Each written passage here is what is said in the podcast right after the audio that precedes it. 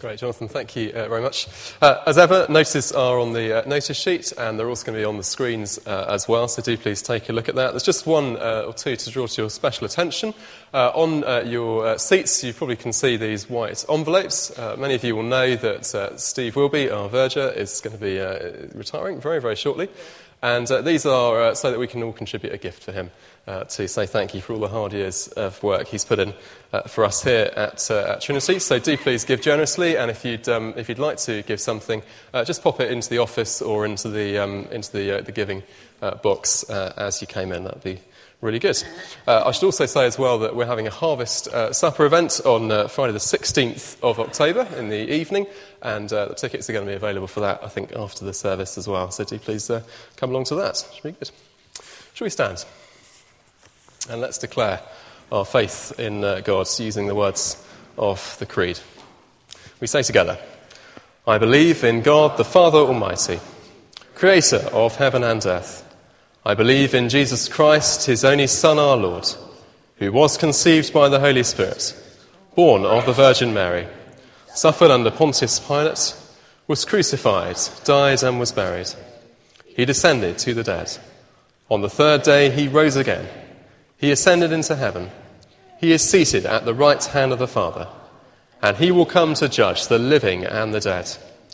I believe in the Holy Spirit, the holy Catholic Church, the communion of saints, the forgiveness of sins, the resurrection of the body, and the life everlasting. Amen. Please sit as we have a reading from God's Word.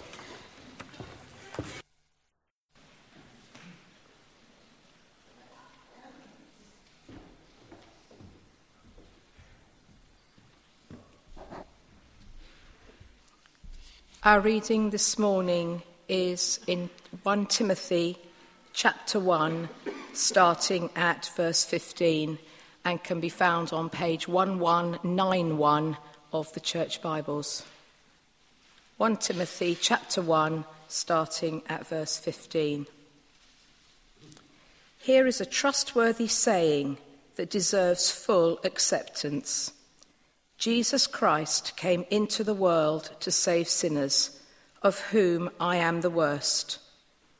But for that very reason, I was shown mercy, so that in me, the worst of sinners, Christ Jesus might display his unlimited patience as an example for those who would believe on him and receive eternal life.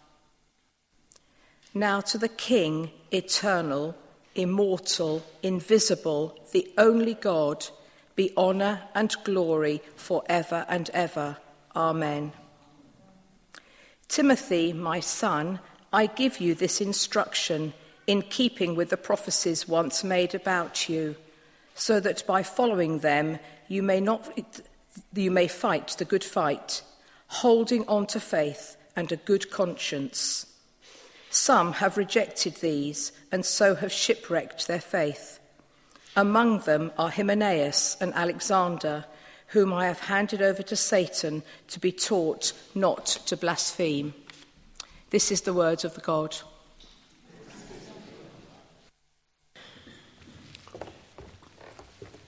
Wonderful, Jackie. Thank you so much for reading. If you'd like to keep that uh, passage open in front of you, that'd be a great help to me as we come to look at it. Should we pray? Here is a trustworthy saying that deserves full acceptance. Christ Jesus came into the world to save sinners. Well, Jesus, how we praise you that that is a trustworthy saying. It was just as true when Paul wrote it all those years ago as it is for us today.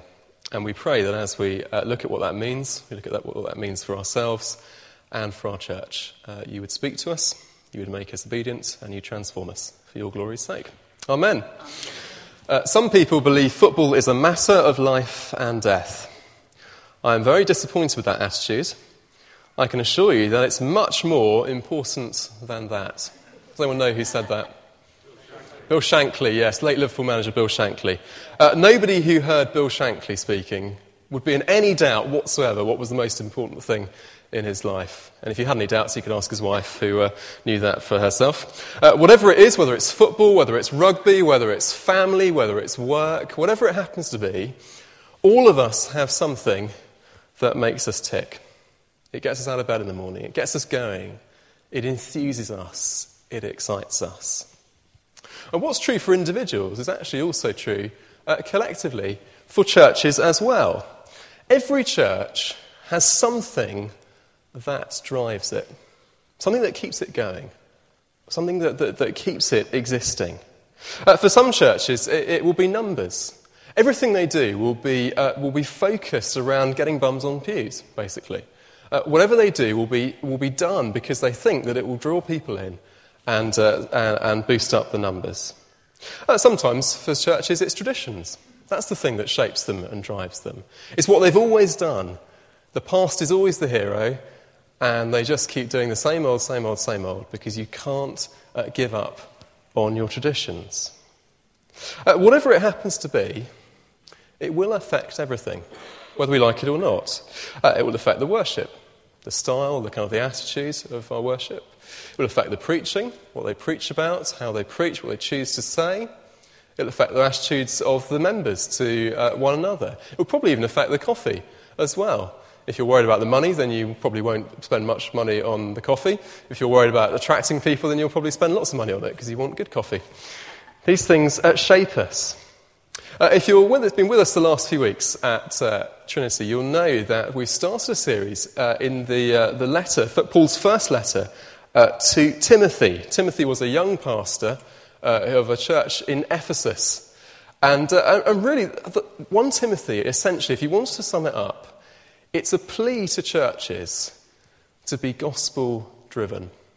to let the thing that drives them, the thing that shapes them above all else, to be the gospel, to be the good news of what Jesus has done for us uh, on the cross.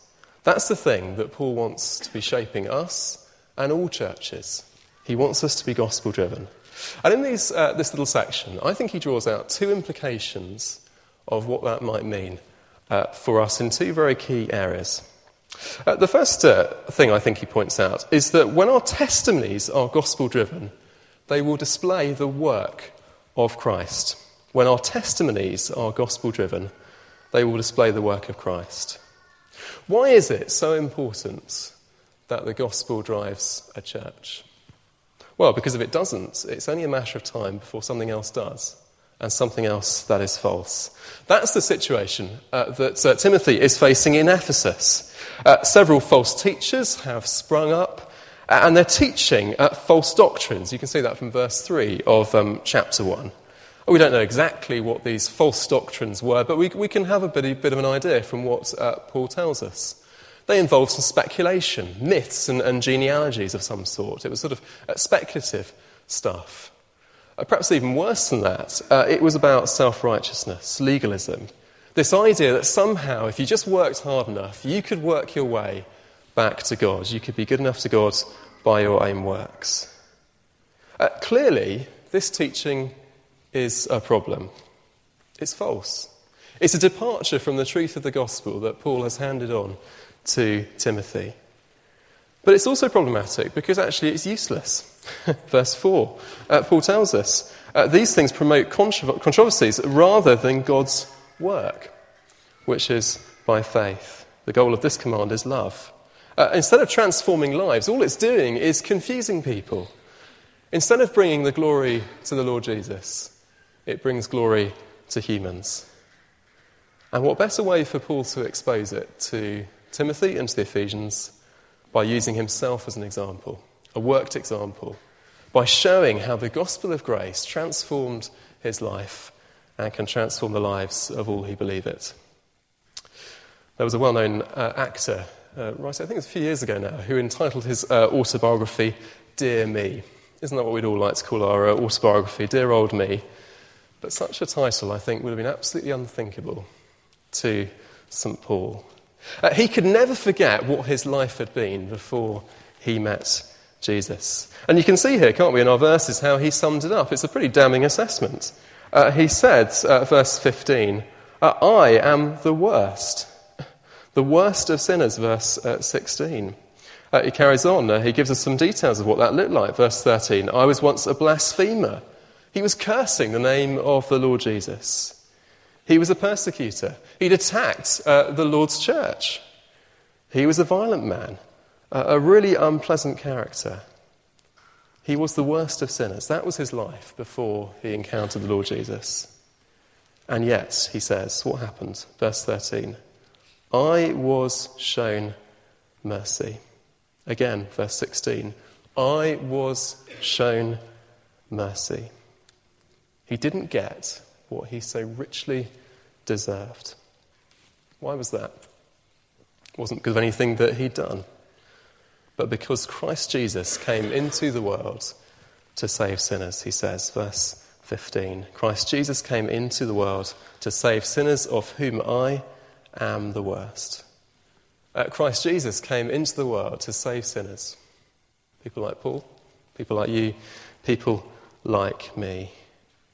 God sent his one and only Son into our rebellious world to do on our behalf what we could never ever do for ourselves.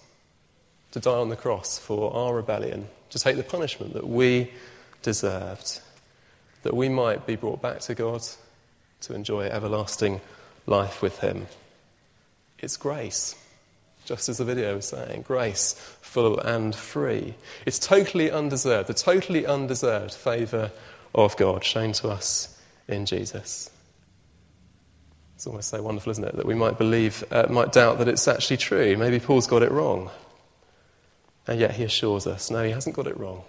It's a trustworthy saying that deserves full acceptance. Verse 15.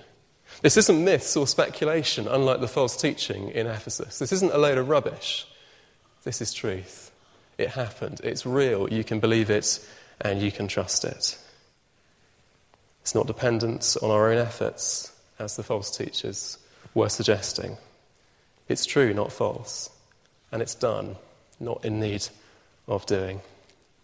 It's no wonder, is it, that Paul finds himself breaking off into spontaneous praise from verse 17 to the eternal King who deserves glory and honour forever and ever. Verse 17. When we grasp what Jesus has done for us, what else could be our response but to sing out in praise to him?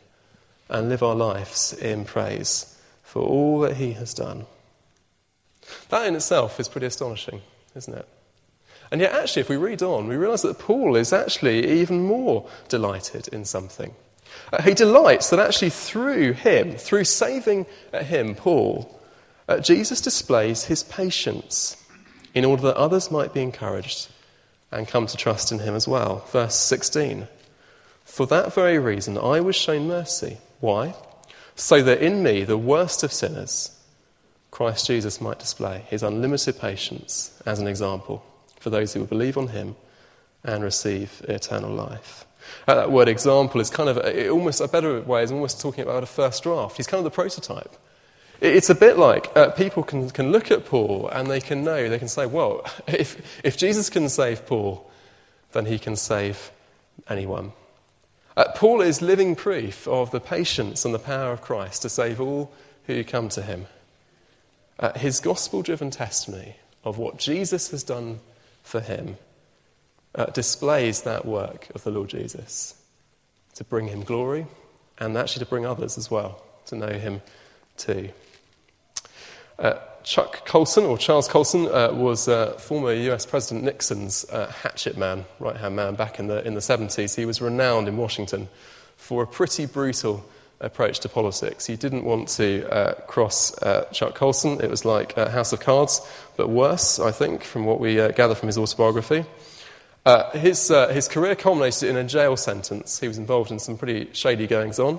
Uh, known as the Watergate scandal, which you might well have heard of, and he ended up in prison in the States doing time for uh, his, uh, his deeds. Uh, in prison, he discovered Jesus. He discovered the good news of Jesus, what Jesus had done for him, that Jesus had come into the world to save sinners uh, like him. And it completely transformed his life. Uh, and after he was released, uh, he, uh, he set up a, a, number of ministries involved in commending Jesus, particularly to prisoners, people who'd known uh, what it is to be uh, punished by society for their sins. He encouraged them to encounter Jesus and to experience the transformation that he had as uh, had received as well. Whether we like it or not this morning, each one of us are the worst of sinners. We might not necessarily feel it, perhaps we do in some ways. But all of us are the worst of sinners because all of us have rejected God and chosen to live for ourselves. But the wonderful news of this passage is that what was true for St. Paul, what was true for Chuck Colson, is true for you and for me. Because Jesus came into the world, because he became one of us, because he died on that cross to do what we could never do for ourselves, we can be saved and enjoy eternal life. We can know God's mercy. We can say with Paul, we have been shown mercy. And when we testify of what Jesus has done for us in our lives to the watching world, that is a, a recommendation, a commendation for the work of Jesus uh, that nothing else can match. It brings glory to him and it encourages others to see what Jesus can do for them. Uh, let me ask us is St. Paul's testimony your testimony this morning? Could you say the same as him this morning? Could you say that you were shown, you've been shown mercy? Can you say that this is a trustworthy saying that deserves full acceptance? Christ Jesus came into the world to save sinners, of whom I, we are the worst. And through your testimony is Christ's work displayed to his glory. If it's not, uh, let me encourage you to talk to somebody afterwards. We'd love to talk through about what this means and how you can experience the transforming work of the Lord Jesus. Uh, but gospel driven testimony brings glory to Christ because it displays the work of Christ. Let's move on, uh, shall we, to the second uh, half of our passage. And the second implication that Paul draws out for us is this that gospel driven teaching defends the word of Christ. Gospel driven teaching depend, defends the word of Christ. Uh, if the uh, church in Ephesus is going to withstand uh, false teaching, uh, Paul knows that Timothy, as the pastor, has got some, some serious work to do on his hands. Uh, he's going to have to take action, and so it's to him he now turns in, uh, in our reading. All the evidence that we have about Timothy suggests he was probably quite a young man, maybe about, around about the age of, of 30 or so. Uh, he seems to have struggled with poor health. There's references to, in the letters to his, uh, his sort of poor health and, uh, and problems. Uh, it seems also he was quite shy, a bit diffident, didn't really like the spotlight, didn't uh, like the attention, uh, didn't, didn't find that easy to cope with. Uh, I reckon it's probably true that most vicars dislike uh, conflict. Maybe there's a one or two who quite enjoy it, but I certainly don't enjoy uh, conflict. and maybe Timothy was a bit like that. I can sympathise with him. Young guy, he's got a big church, they're struggling, they're fighting, all a bit difficult. And he's just not quite sure what to do. He's feeling a bit bruised, he's feeling a bit battered. Maybe he's had a few nasty emails sent to him uh, a little bit, I don't know. Under attack. He's not sure quite what to do. How should he respond to these threats? Uh, he's in need of some encouragement. And that's exactly where St. Paul starts, isn't it? You notice that verse 18. He says, Timothy, my son. What better thing could Paul have said? My son, I'm caring for you, I'm loving for you. You're not on your own here. You might feel like it when everyone's firing off emails and criticizing you and uh, things all seem to be going wrong. But you're not on your own. You've got my love, you've got my support uh, to count on. Uh, great encouragement for Timothy. But not only does he have Paul's support, but actually Paul reminds him that he has the support of the wider church as well and the authority of God, who has called him to be a minister of the gospel in his church. Verse 18, he says, uh, Timothy, my son, I give you this instruction in keeping with the prophecies once made about you.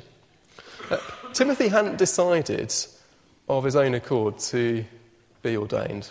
He hadn't just decided that'd be a nice thing to do and wander off and uh, go on the internet and uh, tap out and find somebody to ordain him.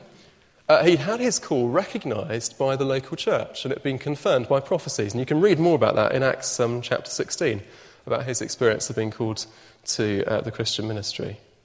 Uh, Paul was reminding him here a really important thing. Uh, he's not here by accident, he's in his position because God has called him, and he carries with him God's authority. When things get tough, those are two critical things to remember. He's not on his own because Paul uh, is supporting him, he's there. But critically, he's there because God has put him there and God has called him.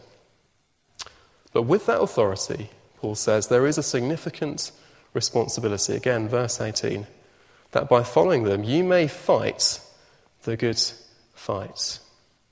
Make no mistake, Timothy is in a serious spiritual battle. He's got to take up arms. He's got to contend for the true faith, hold on to the true faith that was delivered to him by Paul and the other apostles. Whatever happens, he must never let go of the gospel that he was given to, uh, to proclaim. There'll be others who'll try and knock it out of his hands, who'll try and distract him from it, who'll try and force him to let go of it and to go off in another direction. But Paul says you must hang on to it for all you're worth, you must fight it. You know, I was watching uh, the rugby yesterday, and I was struck just how some of the, the, uh, the, the, players, they just hang on so tightly to the ball as they'd be sort of driving. There'd be all these people, players trying to grab it and pull it off them and pull them down and get it off them. It's a bit like that with Timothy and Paul. Paul says to Timothy, hang on to it, keep going, keep going, keep going for the line. Don't let it go. Never let it drop. Hang on for all it's worth. It all seems rather removed, doesn't it, from the picture we have, or most people have, I guess, of what it means to be a vicar. Most people think vicars are pretty mild, they're pretty ineffectual, they drink cups of tea with old ladies, everyone likes them, they ride around on their bicycles, they're all very friendly and very nice, they never upset anybody at all. This fighting language seems completely inappropriate. What's Paul doing? Is he being a bit intense? Is he being a bit fanatical? It sounds a bit extreme, doesn't it? What's he going on about? But actually, as we read on, he's got a very, very good reason for saying these things. He's got a good reason for being intense. Why? Because he tells us that actually eternity is at stake. Verse 19. Uh, some have rejected these and so have shipwrecked their faith. Already, some have let go of the gospel. They've come a shipwreck, they've come a cropper. Their faith has been shipwrecked, they've hit the rocks. And if Timothy doesn't take his responsibilities seriously, it's only going to get worse. Might happen more. It's that serious. We can start to understand, can't we, Paul's urgency here. Uh, we're not playing games here, Timothy. This is a serious business. People's lives are at stake here. We can understand Paul's own action. He says that he already he's removed some of the culprits, verse 20, Hymenaeus and Alexander. I've handed over to Satan to be taught not to blaspheme. I think that just means he's, he's just said to them, look, you can't be part of the church fellowship uh, until things are sorted out, you've repented, and you've come back to the gospel. A gospel driven teaching ministry takes seriously that task of defending the word of Christ. The word of Christ, the faith which the church confesses, that the church has handed on through the years. Without it, ruin will always follow. Uh, no less a figure than John Stott uh, has said this uh, The church is only ever a generation away from extinction. The church is only ever a generation away from extinction. Uh, what he means, I think, is that all it takes is for the next generation to fail to pick up the baton that the generation before them has passed on to them. They let go of the gospel, it slips between their fingers, and they get distracted to something else. It's true at all levels, I'm afraid. It's true in denominations. There are denominations across this land, across the world, who have let go of the gospel. They've shrunk, uh, they've got smaller and smaller, they've become irrelevant. Some of them are virtually on their last legs if they haven't died already. It's true of local churches, sadly. Even in our own city of Norwich, if you look at the history of churches, St. Peter Hungate in the city centre uh, a few centuries ago was a centre of gospel teaching. It was a huge church. People flocked from miles around to hear God's word expounded and taught and to worship God because they recognized it was gospel teaching. What is it now? It's a museum. It's closed. If you'd asked the congregation of St. Peter's Hungate 200 years ago if they'd seen that happening, they would have laughed at us. And yet it's happened because they lost the gospel. It happens to individuals. Perhaps we can think of people who we knew were keen. Maybe they were keen in the CU all those years ago that we knew, or they were in our youth group many, many moons ago, and now they're nowhere. Uh, when we lose the gospel, ruin awaits. And it falls primarily to the job of pastors, those who are tasked with teaching the Word of God, to teach the flock, to, to fight for it as hard as we can. It's why our own church, uh, the Church of England, has in the prayer book, in the, the Book of Common Prayer, the ordinal, which is used to ordain uh, clergy. It says this it asks them whether they are ready to banish and drive away all erroneous and strange doctrines contrary to God's word. We might think the language is a little bit quaint, but the sentiment is true. Paul would have said, Yes, you're exactly right. That is what gospel ministry is about. Our own Church of England recognises that what it means to be a pastor is to defend uh, the faith, to contend, to fight the good fight. Maybe you're sitting there thinking, well, this isn't relevant to me. I'm not a vicar. I'm not ordained. I'm not in a Bible teaching role. How does this apply to me? Uh, it, maybe that's true. Probably is true for almost all of us here, I suspect. But still, surely we can support and encourage those whose responsibility it is. I can assure you it's not an easy task. Uh, there are many things that I would much rather do than stir up controversy and tell people things they wouldn't like to hear. There are many, many more easy things to do on my to do list than to do that. But to not do it is to neglect my responsibility as a pastor teacher. It's much easier to ignore it. But if we don't do it, there's a risk, isn't there, of shipwreck and ruin of a church, of individuals, and who knows what else.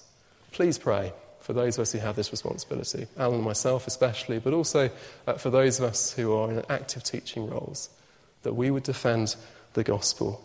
Because gospel driven teaching takes that task seriously, defending the word of Christ. What is it that drives us at Holy Trinity this morning? What is it? Is it getting bums on pews? Is it the finances? Uh, is it the gospel? If we've grasped Paul's words this morning, I think we will want and pray that it is the gospel that drives us. It's the gospel that delights us, it's the gospel that drives us and directs us. Because only the gospel puts us right with God, and only the gospel is the thing that demands that we fight for it above all else. Let's pray, shall we?